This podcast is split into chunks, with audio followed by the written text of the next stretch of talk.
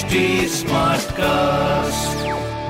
आप सुन रहे हैं HD Smartcast और ये है लाइव हिंदुस्तान प्रोडक्शन।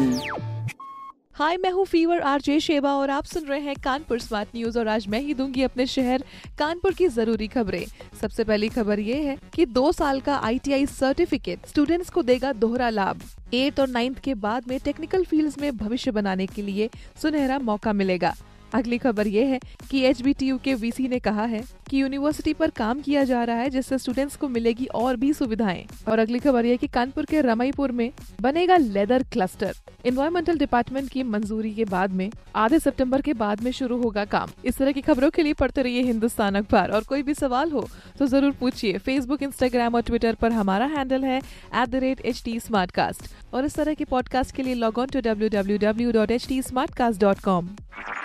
आप सुन रहे हैं HD Smartcast और ये था live Hindustan production HD Smartcast।